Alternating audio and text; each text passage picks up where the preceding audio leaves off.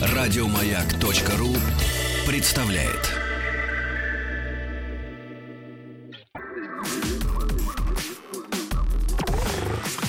Двадцать два.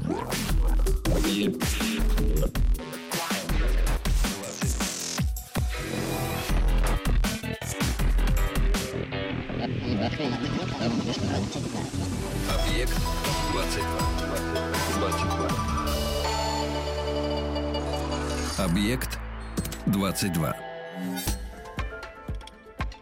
К вопросу о взаимопонимании Яндекс опубликовал список самых популярных запросов 2014 года. Ну, в смысле слов, которые мы пытаемся понять. И список по сравнению с прошлыми годами сильно изменился. Там через раз люстрация, толерантность, демаркация, Майдан, он, к слову, на втором месте. Слово «любовь» вечный лидер опустилось на четвертую ступень. На втором месте снился, на первом селфи. Ну, что такое снилс, я и сам не знаю, видимо, потому что не питаю страсти к аббревиатурам, а вот селфи страшно, конечно, изменило нашу жизнь, и страшно тут ключевое слово. Иногда попадаются инстаграмы, состоящие из одних бесчисленных э, селфи, причем в каком-то таком одном ракурсе. И я думаю, это же надо так себя не любить. Ведь если человеку постоянно требуется подтверждение собственного восприятия себя, то это как-то отдает сильным внутренним раздорам. К вопросу о раздорах. А, Не переставая рефлексировать по поводу отсутствия в моей жизни календаря моего имени, ну, в смысле календаря Стаховского и всех тех общественно-исторических реинкарнаций, я пытаюсь их компенсировать как могу и занимаю себя в последнее время историей и философией. Это «Объект-22», я Евгений Стаховский, и сегодня пункт второй «Западники и славянофилы». И здесь уже Алексей Козырев, кандидат философских наук, доцент кафедры истории русской философии философского факультета МГУ, заместитель декана философского факультета МГУ. Доброй здравствуйте. ночи. Да, здравствуйте. Хочется прям как-то сразу к западникам и славянофилам, тем более, что, в общем, и те, и другие нам как-то близки, нам, я имею в виду, жителям необъятной, А, по- поскольку и те, и другие взращены и вскормлены были на этой благодатной э, почве.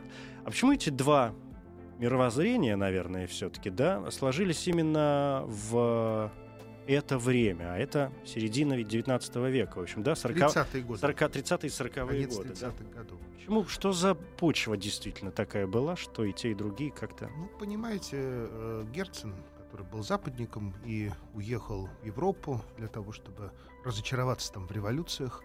э, вот в напис- тех самых, которые в 40-х же, Да, в 48 48-й год, год, прокатились Парижское, же. Да, в Париже, да.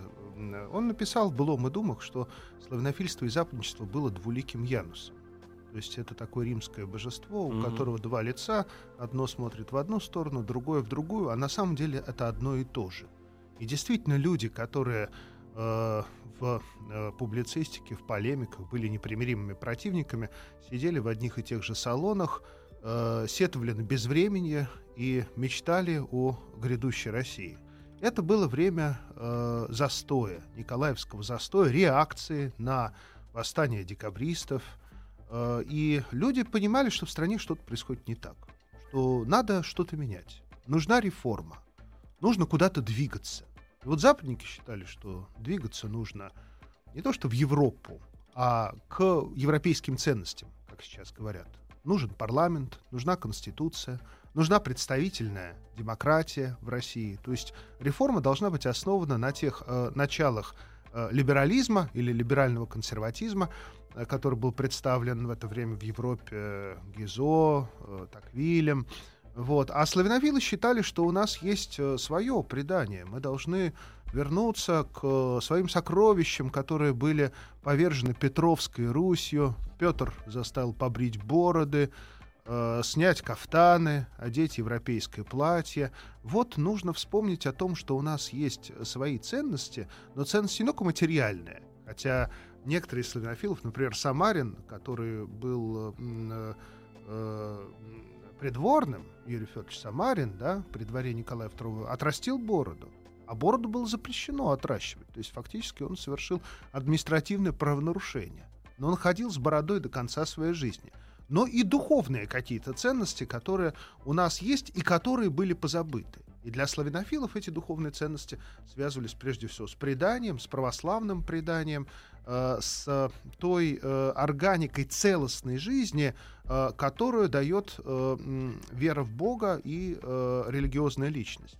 Вообще говоря, может быть, главное слово славянофильства — это целостная личность, это цельное знание.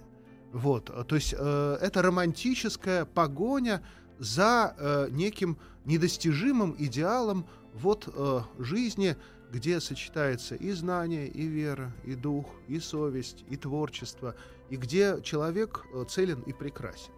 Вот во все времена, в античности это называлось колокогатия, то есть э, добрая красота, а у славянофилов это называлось цельное знание, чтобы соединилась вместе воля, вера, э, рассудок, сердце, чувство, любовь, и чтобы из этого вызрела вот некая личность, вот как Хомяков, один из э, основоположников. Один из главных да, товарищей. Один из главных э, славянофилов. Он был и архитектор, у себя в Богучарово церковь построил. Он и был э, собачник, специалист по густопсовым.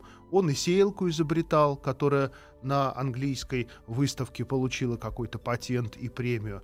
Он был богослов, историк, философ, поэт, драматург – Э, и, как о нем друзья говорили, спал в латах вооруженный, как рыцарь. То есть вот его ночью разбуди, и он начинал защищать свое родное, что называется. Ну, романтически настроенный товарищ был, действительно. Ну, вообще все славянофильство да. это романтизм. Это романтизм. эпоха романтизма. Вообще вот э, я как-то даже сформулировал это для себя, переиначив э, Ницше немножко. Рождение философии из духа романтизма mm. в России. То есть русская философия, она родилась из духа романтизма из духа устремления к чему-то идеальному, светлому, целостному, прекрасному. Вот вы тут вспомнили про селфи. Да? да. Вот, а что такое селфи? Ну, селфи — это признак одиночества человека в этом мире. Некому посмотреть ему в глаза, и поэтому он сам себе смотрит в глаза с помощью технического приспособления.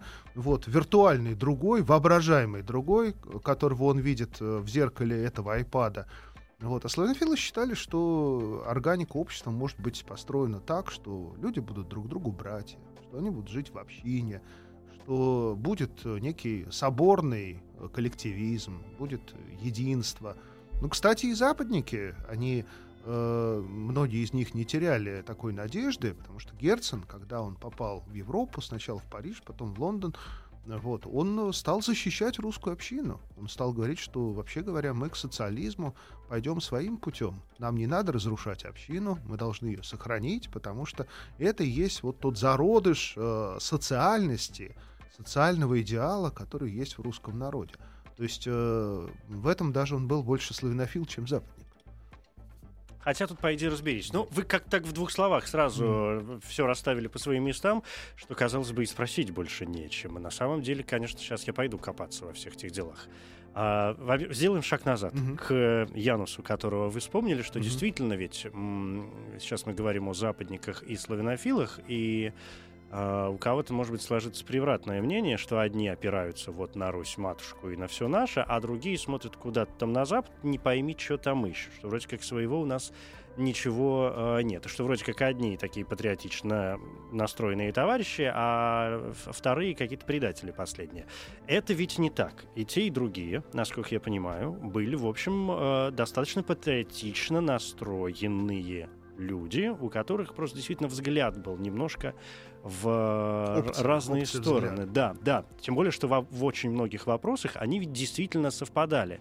И помимо, скажем, так, так, такого вот э, мировоззренческого фундамента, э, который вы сейчас да, нам напомнили, Существует ведь в этих двух э, мировоззрениях э, масса дополнительных моментов, которые, ну, меня, во всяком случае, сейчас интересуют. А, это и взгляд на политическое устройство, и на политическую систему, которая казалась им наиболее верной, а по многим пунктам, как известно, они очень совпадали, начиная с крепостного права, да? Ну, например, первое просто, что приходит в голову. Во-вторых, на социальную жизнь, а здесь вы пометили тоже, но пока очень вскользь, о том, что славянофилы это такое общинное какое-то такое совместное коллективное проживание. Но мы знаем, как эти идеи были ре- реализованы в начале 20-х э, годов и как прошла вся эта коллективизация, например, в Советском Союзе и чем все это дело закончилось. То есть так ли уж хороша эта мысль?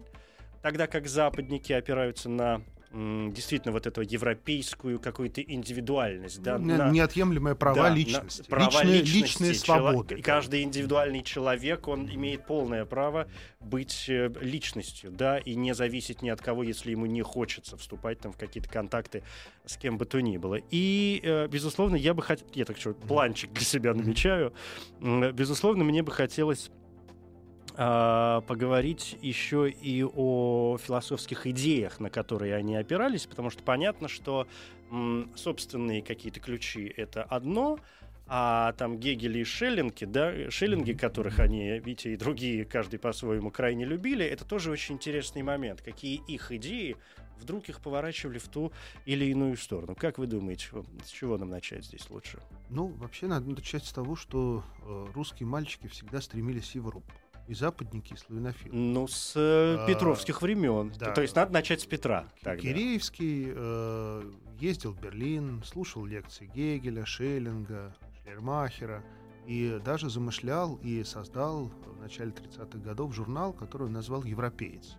Его дядюшка Василий Андреевич Жуковский был э, патроном, благословил его на это издание, и он там писал, что, вообще говоря, нам не хватает начал европейской образованности. Вот Как у нас минимум. христианство есть, вот у нас дух варварских народов тоже есть, а вот э, э, классической образованности, духа Платона Аристотеля, который есть на Западе, у нас не хватает. Поэтому давайте создадим журнал, который будет трибуной Европейского университета и который будет проводить европейские философские идеи в русскую мысль. Киреевский в это время вот такой либер-пансер, такой вольтерианец, э, участник э, кружка любомудров, общества любомудров, который был построен, в общем-то, на чтении Шеллинга.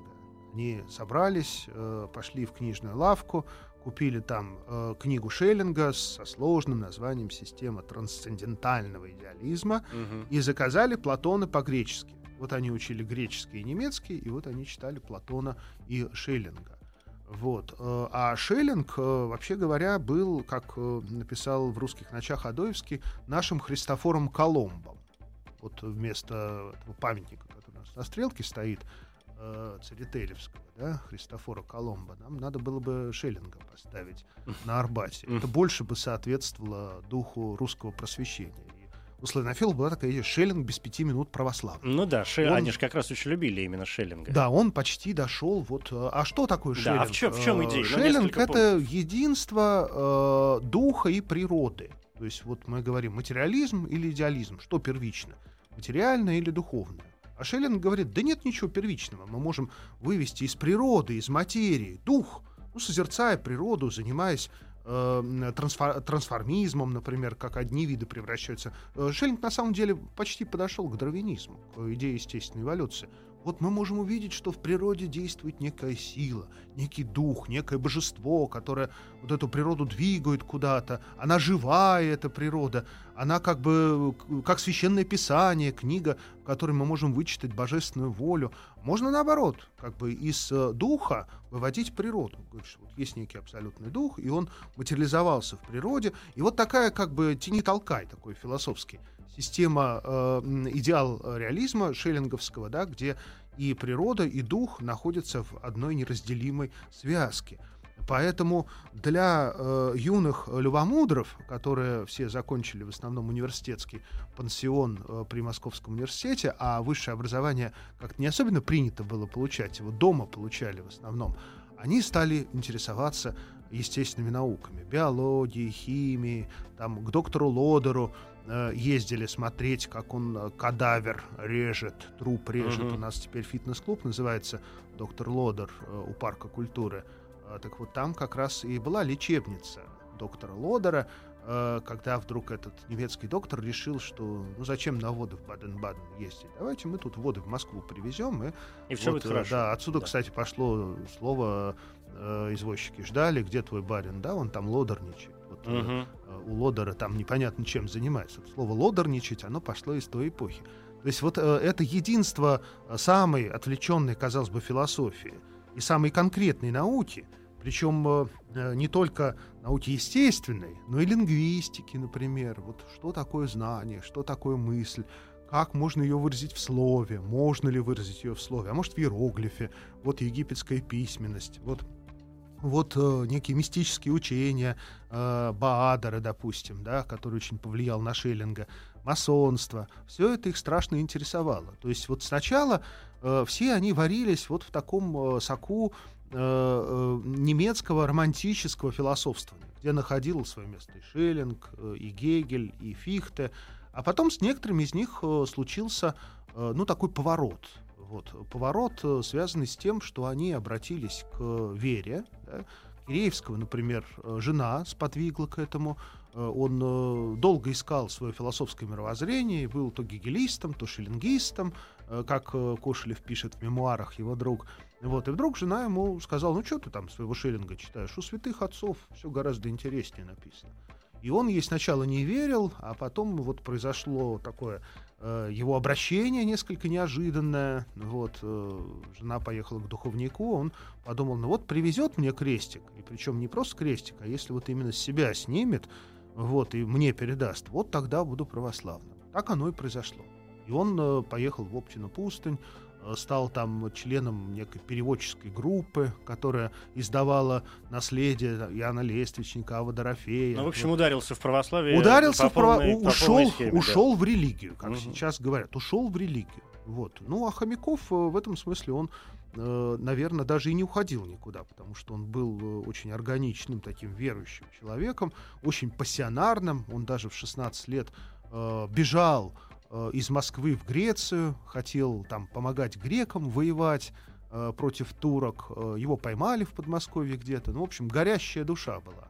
Вот. И они нашли друг друга. Нашли друг друга. Собственно говоря, вот раннее славянофильство — это четыре молодых человека. Киреевский, Иван, ну, Петр у него брат еще был, который русские песни собирал, Хомяков, Юрий Самарин и Константин Аксаков. Вот такая э, боевая дружина э, на четверых, скажем так. Что Э, там такое расписало, да. А что, а что западники в, этом, Ну, в это же самое время? Западники, в общем-то, тоже шли этим же самым путем. То есть два кружка, которые, по сути, были продолжением общества Любомудров. Это кружок Станкевича Николая и кружок Герцена и Огарева. 30-е годы. Примерно тот же самый круг чтения. Может быть, немножко с большим акцентом на э, Гегеля и Фихте. Из Фихте э, идея дела-действия. Да? Такой пассионарной личности, которая пересоздает вокруг себя миры. Э, Фихте, собственно говоря, это реинкарнация э, возрожденческой идеи о достоинстве человека. Вот человек, он способен на все. Хочешь, горы повернем. Потому что человек есть Бог. Бог — это Мгм. человек. Вот я в своем сердце должен найти Бога. Я должен сказать, что я и есть Бог. Вот это Фихте. А у Гегеля, ну, конечно, его эпос абсолютного духа, и потом замечательная идея Гегеля о том, что все действительно разумно, а все разумное действительно. Идея так называемое примирение с действительностью, которую Белинский, допустим, сначала исповедовал, э, ругаясь э, об этом с Герценом, а потом, после того, как э, он потерял друга, умер Станкевич, Белинский сказал, я вам возвращаю, Егор Федорович, Георг Фридрих, Вильгельм, да, Егор Федорович, ваш засаленный философский колпак. Не нужна мне такая необходимость, не нужен мне этот молох, если он уносит э, моих друзей. Вот. И э, Гегель э, радикально полевел. Вот. Э, что, собственно говоря, произошло и в Германии у того же Маркса. Потому что от Гегеля можно было пойти направо, а можно было пойти, что называется, налево. И вот Маркс пошел налево, и Бакунин, э, тоже участник вот этого кружка Станкевича, собственно говоря, где собирался кружок Станкевича, где было логово западников? В Бакунинском Примухино. Вот, это такая усадьба отдаленная, э, верст, наверное, 40 от Торжка э, в Тверской области. Вот туда они ездили на лето. У Бакунина было три сестры, они попеременно влюблялись в них, читали Гегеля, причем э, этот гегелевский дурман э, овладевал и сестрами точно так же, которые начинали писать по-немецки и воспроизводить какие-то схемы гегелевской мысли. Вот. И вот в таком упоительном э, э летнем э, романе, э, где мешалась э, любовь, философия, надежды, чаяние, э, алкоголь, по всей видимости, вот, и э, рождалось западничество. А потом, начало 40-х годов, э, уезжает Бакунин. Э, зачем Бакунин уезжает в Европу? Он хотел профессором стать. Он попросил у отца денег. Пап, дай денег, я поеду поучусь в Европейский университет. Нормальное дело. Да, отец сказал, э, не мудрено и вовсе не умно диагенствовать. Нечего заниматься философией. Ты лучше помещиком хорошим стать. Отец у него был хороший помещик. Он такой там парк развел у себя в Примухино. Там до сих пор можно найти эндемики, редкие растения, которые он туда завозил э, Александр Михайлович Бакунин, отец Бакунин. Ну, Бакунин уехал в Европу, кстати, посидел немножко в аудитории, послушал последний курс Шеллинга, вот, э, очень интересно, что в Берлинском университете собирается неплохая компания на этом курсе. Э, Бакунин, э, Карл Маркс, Сёрен Киркегор, Владимир Адоевский. Все они, что называется, приехали слушать последний курс Шеллинга в Берлин. Вот. Но потом ему аудитории показались слишком тесными или лекции слишком скучными, да и Шеллинг умер, и он э, бросился в, в Италию, Грибальди, стал э, активным участником революционных действий, основал э, э, интернационал. Вот. Сначала подружился, потом поссорился с Марксом. Вот. То есть, э, что называется, людей по-разному носило. Были религиозные западники, кстати, Чадаев и Печерин. Вот, пожалуйста. Ну, в том-то и дело. Вот этот вопрос, э, скажем, религии, mm-hmm. да, ведь если mm-hmm. западники действительно говорили о том, что м- западно европейский вот этот опыт. Мне, честно говоря, очень не хочется его э, mm-hmm. объединять, потому что, мне кажется, это одна из главных проблем и современной России, в том числе, что э, очень многим людям, большинству, наверное, свойственно говорить Запад и подразумевать под этим какую-то такую вот нечто единое, большую ячейку. Хотя все мы понимаем, mm-hmm. что, э, я не устаю об этом говорить, что это 43 довольно разных государства, и если у них есть что-то общее, то, в общем, это общее не основополагающий какой-то момент, а это другие э, какие-то системы. И западники ведь действительно, когда говорили о сближении России с Западом и э, того, что, может быть, Россия должна пойти не то чтобы по западному пути, это же ведь был вопрос простого такого сближения. Ведь даже если мы говорим о э, религии, о христианстве, да, э, коль уж мы в эту степь забрели, то правильно ведь я помню, что западники говорили как раз о сближении таких церквей, ну, и, церквей, и, Нет, там очень и всей, и, да, и всей там, жизни э, на общей Ча- вот этой Чадаев, христианской э, Чадаев э, остался формально православным, но по духу своему он, конечно, был больше католик, то есть стремился к западному христианству. Печерин, который в 1935 году написал стихи как э, сладостно отчизну ненавидеть и страстно ждать ее уничтожения, э, уехал э, сначала в революцию, а потом монахом-тропистом стал в Англии, да, вот. Герцен и Бакунин стали атеистами, и достаточно радикальными для Бакунина, как для социалиста, атеизм и антитеологизм были важнейшими принципами его борьбы. Так ну, что... их, мож, их можно ведь понять, да. с другой стороны, потому что э, в этом месте я уж никак не могу mm-hmm. позволить себе не вспомнить э, знаменитую фразу Белинского, который в то, же, в это же самое mm-hmm. время говорил, например, о православной церкви, mm-hmm. что православная церковь в России всегда была опорой кнута и угодницей деспотизма, вы, конечно, знаете. Ну, это его знаменитая это, реакция это очень, да, на это письмо Гоголя, выбранные места из переписки да. с друзьями Гоголя, да, да, да. Но зато потом Достоевский писал э, в дневнике писателя, что Белинский, с которым он общался в это время, говорил, что если бы Христос э, жил в наше время, он бы был с нами, с революционерами, да, вот, то есть э, это совершенно не другое. исключено, поскольку а, Христос, да. если мы э, говорим, ну предполагаем, допустим, mm-hmm. в данный момент историчность mm-hmm. э, этого персонажа, уж совершенно однозначно был революционером mm-hmm. по сути mm-hmm. своей. Mm-hmm. Mm-hmm. То есть это э, совсем такая особая религиозность, э, я бы сказал, может быть, несколько гностическая, вне церковная, конечно, но вот Белинскому она безусловно была свойственна. Вот. Э, совершенно по-разному. И я думаю, что и сейчас наши западники э, по-разному относятся к религии. Есть э, такая фронта даже. Вот я поездил немножко по провинциальным городкам нашим. Фронда. Да, когда какой-нибудь интеллигент, там, доцент университета, непременно католик. И Мгм. католик не потому, что он поляк, и не потому, что у него родители были католиками. Ну, как-то вот не модно быть э, православным, а вот католик это его как бы соединяет с западной Но культурной все равно традицией. это скорее да? исключение, ведь, чем правило. А, правильно? Как, это, а ты возвращаешься к тому, что Ну, это, каждый ведь типологич- волен в это своих- типологическое в своем исключение. выборе. Это да. типологическое Ну что, ну католик, но с другой стороны, ну и Да, с ним. и, и вот, Да. кстати сказать, у, у славянофилов-то тоже э, славянофильство начинается с чего? Со стихотворения э, Хомякова «Мечта» 1935 года. «У грустном не ложится тьма густая на Дальнем Западе, стране святых чудес». То есть вот э, Запад, Европа — это страна святых чудес. Это потом повторит Версилов, подростки Достоевского.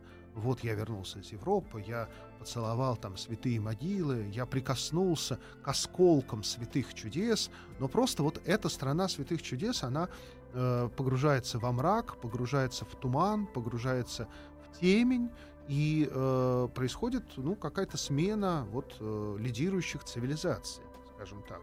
Э, На смену западной цивилизации, которая исчерпала свои жизненные силы, а об этом исчерпании западной цивилизации не устает говорить, как минимум, последние два века устами своих пророков. Ну, тем не менее, она стоит как. Ницше, Шпенглера. Может быть, она именно поэтому и стоит, что она находится в постоянной э, самокритике и самоосознании А ведь это вот, очень важный э, момент, да, правда, этих, самокритика. этих своих цивилизационных изъянов. да. Мгм.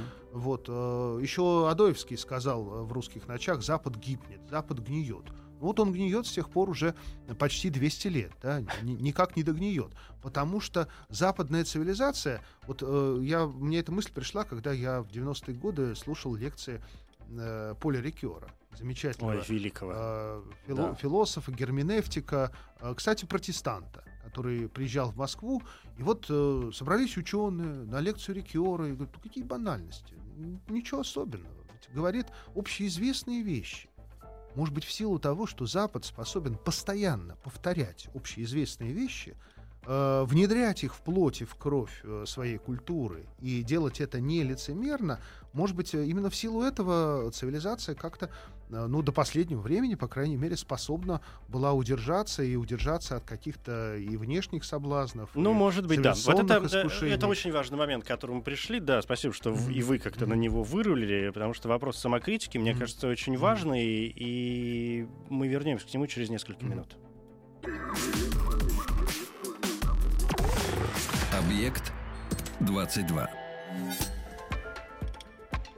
Алексей Козырев, кандидат философских наук, э, доцент кафедры истории русской философии философского факультета МГУ. Говорим о западниках и славянофилах. Мне очень понравилось, что мы подошли вот к этому вопросу самокритики. А, И вы сказали о том, что ну, понятно, что проблемы в любой цивилизации, они возникают неизбежно, э, как бы велика эта цивилизация ни была в тот или иной момент времени. И главное, чтобы она сама о себе не мыслила, да, насколько хорошо или а, не очень. И европейские, я все время буду оговариваться здесь, что сложно говорить пр- про, про общие европейские ценности, но тем не менее, э, что они выживают только и постоянно э, происходит, да, да, да, да, саморегулируется за счет вот этого постоянного взгляда к возможности самокритики, возвращаясь к тому же самому селфи, да, которое это взгляд и разговор иногда с самим собой, на что и западники, да, упирали, говоря о личностном вот этом вот начале очень важном, и что это, ну, как мне кажется, конечно, гораздо важнее какой-то святой веры, бог знает во что, а, и восприятие любой критики как чего-то, в принципе, не имеющего права на существование.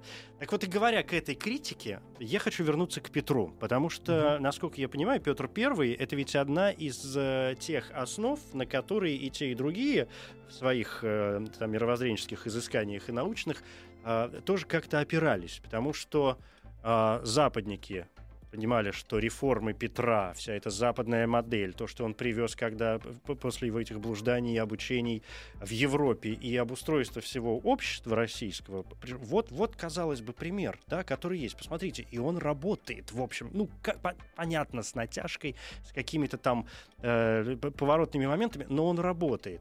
Тогда как славянофилы, об этом пишут все учебники, мне кажется, и, ну, наверное, до сих пор я давно не читал учебников, но как-то писали определенное время назад, что славянофилы видели ведь свой идеал как раз вот в этом каком-то там чуть ли не московском царстве в допетровской эпохе, когда вот это все здесь море разливанное, и мы здесь, значит, косим и броним Страдоныча в едином э, каком-то ну, благодушном порыве. Миф, это миф. Да.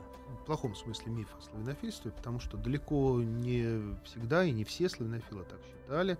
Вот, и очень сложное было отношение, было отношение к фигуре Петра. Тот же Хомяков, например, писал о старом и новом, что Петр великий муж, который действительно изменил ход истории в России, но не всегда те методы и средства, которыми он пользовался, были благими. Ну, методы-то ну, тогда всегда были с, практически с этим, везде одинаковые. С этим трудно не согласиться. Да. Да. Были люди, которые крайне негативно относились к Петру, например, Константин Аксаков.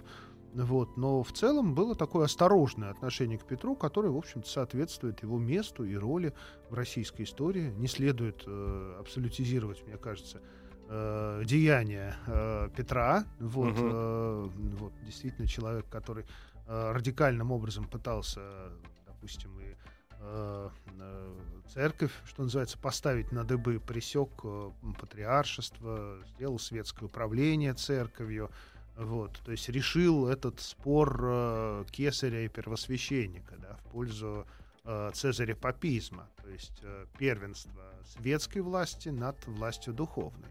Вот. И, конечно, славянофилы имели свои, что называется, претензии к Петру. Но, кстати сказать, славянофилы и к современной э, России не относились э, с э, иллюзиями и такой вот э, без, безудержным э, э, оптимизмом и эйфорией. Вот стихотворение Хомякова э, обращенное к России в 1952 году. «В судах черна неправды черной, игом рабства клеймена, безбожной лести, лжи тлетворной, и лени мертвой и позорной, и всякой мерзости полна» о недостойное избрание. Ты избрана, скорее омой себя водою покаяния, да гром двойного наказания не грянет над твоей головой. Вот в этом все славянофильство. Ну, в этом все О понятно. недостойное избрание ты избрана. Но, во всяком случае, а, авторы этих стихов, которые ходили анонимно по Москве, хотели арестовать. Вот, э, считали что это какие-то бунтовщики. А ведь на самом деле времена-то жесткие были достаточно после революции французской. Дело Петрошевцев по которому Достоевского приговорили к смертной казни. И практически, и, да. чуть был не казнили, заменив э, эту казнь каторгой. То есть за малейшее какое-то, что называется, дуновение в сторону западного социализма могли лишить жизни или, во всяком случае, свободы. И вот Хомяков в этих условиях пишет вот такое стихотворение. Но при этом славянофилы ведь очень поддерживали самодержавие. Э, вообще э, славянофилы, и в этом вот Флоренский, например, упрекал Хомякова – у него есть э, статья около Хомякова, э, не видели в самодержавии богоустановленную, богоданную власть. То есть они не были, э, что называется, вот такими монархистами, традиционалистами в духе Деместра какого-нибудь. Они считали, что монархия — это один из видов общественного договора. У Константина Аксакова была записка о внутреннем состоянии России, которую он написал в 1955 году, когда умер Николай и на престол взошел Александр второй царь-освободитель, который отменил крепостное право. И вот в этой записке она начинается буквально со слов «Русский народ имеет негосударственный характер. Он не любит государствовать, он не любит власть, поэтому он отчуждает от себя власть. Власть — это некий грех. Вот э, господство, доминирование над другим человеком — это некий грех. И он отдает этот грех одному человеку. Он отдает его монарху, и взамен требует от монарха осуществления общественных свобод. Э, свобода слова, свобода совести, свобода вероисповеданий. Э, вообще, когда у нас э, свободы законодательно были введены в России? В 1905 году манифестом Николая II. Аксаков пишет об этом на 50 лет раньше. Вот. И записка эта была запрещена. Она не была опубликована. Она опубликована была только в конце, уже после смерти, после убийства Александра II э, народовольцами, э, эта записка стала достоянием общественной гласности. Поэтому смотрите, вот здесь ни о какой апологии самодержавия, как э, богоданной, как единственной власти нет э, и речи. Это скорее э, контрасоциаль, общественный договор. А на идеях контраса социаль общественного договора э, строились, э, в общем-то, западные концепции права. Да?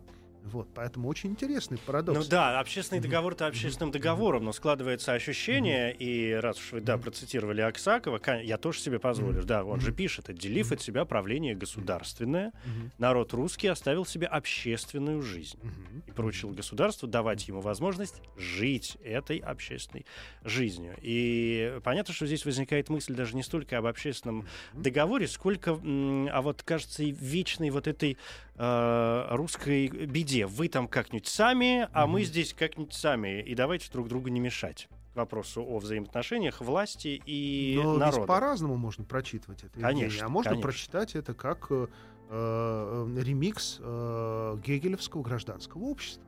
То есть э, вертикаль — ничто без горизонтали. И э, вертикаль просто падает.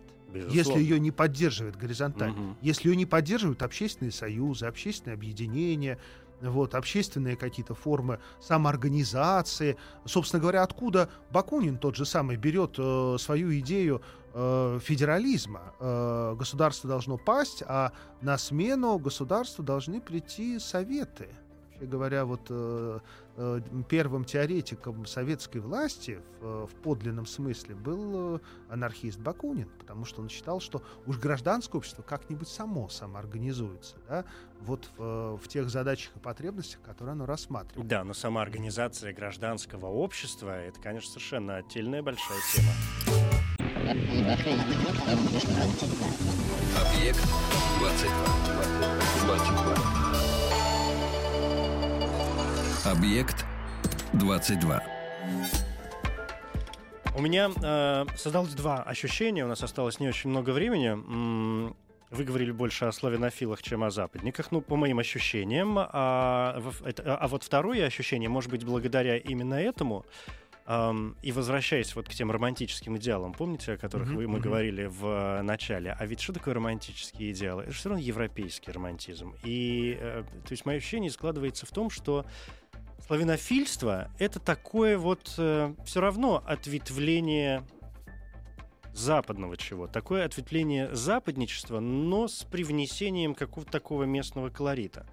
Потому что, ну, не хочется говорить какие-то очевидные вещи о том, что вся там 300-летняя после Петровская история России со всей ее наукой, литературой, искусством, э, с, э, даже вот с, те- с Мгм. тем отсутствием, да, и легким таким э, неспровержением церковного влияния, которое было до Петра, до такого человеческого уровня, что, мол, давайте-ка религия у нас и будет отдельно, а государство есть государство. Двух властей. Да, и давайте мы не будем смешивать эти понятия. Вы, пожалуйста, верьте и молитесь, но государственными делами будем заниматься как-то здесь Мгм. сами. Что все ведь э, вот и российская армия ведь по немецкому образцу, и все на свете было сделано благодаря, на самом деле, влиянию э, Запада и тем основам, которые Петр I, Алексеевич наш Великий, который стоит на месте Христофора Колумба Мгм. э, изначального, да, на. Москве-реке, Мгм. Что все ведь это было заимствовано Мгм. действительно из Мгм. Европы, Мгм. и что модель оказывается вроде как работающая. Вот, вот, вот такие у меня ощущения Ну, сейчас. вообще э, есть два типа национализма. Есть национализм политический, национализм Мгм. культурный.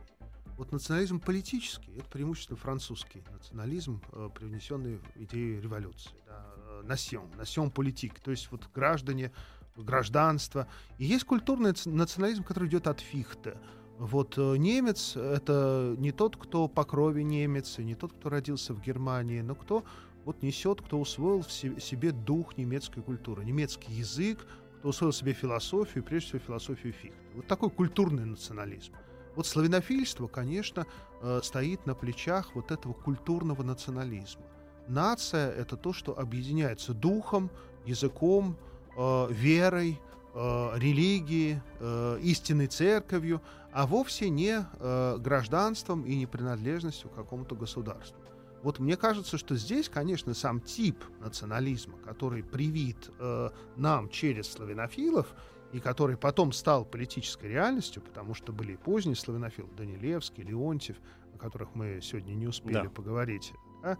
Вот э, этот тип э, носит германский характер. То есть, условно говоря, э, э, Самарин, который написал письма из Риги и который э, сетовал, что аздейские немцы в Прибалтике все заполонили и э, не дают русским ходу, вот, он мог стать таким русским Фихте, на самом деле. И очень близка, типологически близка русская душа и немецкая душа. Французы даже говорят, вот э, настоящие философы — это мы, французы. А э, немцы и русские — это не философы. Это мистики, это какие-то религиозные мечтатели. Да? Вот. Ну, нам приятно, конечно, оказаться вместе с немцами в одном котле, да, потому что все-таки мы верим, что э, немецкая философия есть, и в силу этого, видимо, и русская философия тоже. Вот. Но, конечно, конечно, славянофильство во многом по э, своим культурным матрицам очень многое заимствует э, в европейской и, прежде всего, в немецкой философии. Немецкой философии. С да. другой стороны, в, говоря в защиту, ну, я так уже подвожу итог, говоря в защиту славянофилов, с моей точки зрения, а, опять же, мне кажется, что вот этот исторический тоже эпизод, там, несмотря на, на то, что мне глубоко неприятна вся вот эта вот коллективизация и опора на непонятные ценности и традиции, о которых э, говорится бесконечно, а, что вот этот взгляд в будущее славянофилов, что вот это соревнование, и даже не соревнование, а попытка догнать Запад — она ведь тоже история нам показала, к чему это приводит э, в середине уже 20 века, да, когда Советский Союз ставил себе единственную цель — догнать и перегнать Америку. Я бы поспорил, да. что коллективизация мы... да, носит и, славянофильский характер. Угу. Это все-таки э, чисто западная идея э, равенства. Буржуазный по своей природе социализм давайте мы вот всех уравняем, давайте мы всех сделаем равными. Славянофилы, славянофилы вовсе об этом не говорили. Люди равные только перед алтарем, перед, перед Богом. А так э, они не отрицали идеи общественного неравенства и вообще само понятие соборности не распространяли на все формы общественных отношений. Соборность — это религиозное понятие. Общинность, да, это хозяйство, общинное ведение хозяйства, но это не означает, что человек, личность теряет э, свою уникальность. Э, славянофилы вовсе не были такими вот маньяками коллективизма. Вот. И в этом плане э, люди, которые э, очень достойно защищали свою личную свободу и верили в личную свободу, и в этом они, в общем-то, смыкались с Западом. А напомните мне, да, напомните mm. мне, пожалуйста, а у них была вот эта, у славянофилов я имею в виду, у них была вот эта, а, ну, понятно, что идея не идея, поскольку, mm-hmm. видимо, не слишком новое замечание, а, как бы сказать, вот этот пунктик о такой мессианской роли России, о том, что у нас особый путь и так далее. Ну, конечно, конечно. Вообще не, не славянофилы эту тему начали. Ее начал, наверное, э, Иларион Киевский в, в XI веке, что как бы последние станут первыми, да, вот новый народ христианский, он как бы сыграет вот эту мессианскую роль. Но мессианскую роль в каком смысле? В смысле э, вот очищения христианства от э, различных Э, э, свои мысли и привнесений э, мудрствующего разума. То есть да? это исключительно религиозная церковь мысль? одна, церковь одна, да. Э, вот через э, единую церковь, через возвращение отпавших народов в лона неискаженного христианства, угу. вот это э, и есть славянофильская ну, то есть, подождите, вот это, вот это очень важно. Да. То есть это не политическая мысль, это отнюдь, религиозная отнюдь, мысль. Отнюдь, отнюдь. Они не считали, что мы должны восстановить там какую-то вселенскую монархию, всемирную монархию. Это Владимир Соловьев, потом, угу. был, который как раз был религиозным западником. Да. Он попробовал, он какое-то время протестировал славянофильство, но потом все-таки он вернулся в западнический лагерь вот э, эта всемирная монархия с царем, первосвященником и пророком. Ничего подобного у славянофилов не было. Это именно вот э, мечта о э, едином церковном э, организме. Церковь одна, так назывался катехизис э, Хомякова. Вот. Э, поэтому миссионизм, он сочетался у славянофилов. Это Бердяев прекрасно показал в книге о Хомякове. С, ми- с миссионизмом, с миссией. Да? Вот каждая нация, каждая культура имеет э, свою миссию что-то показать, что-то реализовать, что-то осуществить. Вот, и, безусловно, вот этой миссии славянофилы старались служить, и осуществляли ее так, как они ее понимали. Подводя уже окончательный итог, у меня последний вопрос. Правильно ли я пони- понял по итогам нашего разговора, что и то, и другое движение, ну даже не движение, это все-таки не движение, наверное, да, а система мировоззрения Течение, определенного да. течения. Можно назвать А, движением. ну, Это не хорошо, были да, партии в, в современном ним, смысле, да, но можно бог с сказать и партии. понятиями. Хорошо, значит, и то, и другое мгм. э, движение в любом случае опиралось на м, такой мирный ключ разрешения проблем, на развитие в каком-то мирном человеческом русле, и э, единственной целью э, видела своей попытку вывести Россию из того вот... Ну, э, как, э, за- тупика. западники, конечно, были радикалами. Э, Бакунин, ну, ну, Герцен. Бакунин-то понятно, Да, но но все-таки. Герцен, например, к концу жизни пришел к мысли о экономических преобразованиях. Вот в письме к старому товарищу, к Бакунину, сказал, что мы не должны переворачивать все вверх дном. Вот. э, Западники были более радикальны. Они в большей степени, что, называли, что называется, признавали право на социальную революцию. Ну, это личное Вот, такое уже, да, да. да. Спасибо большое. Алексей Козырев, кандидат философских наук, доцент кафедры истории русской философии философского факультета МГУ, замдекана философского факультета МГУ. Спасибо большое.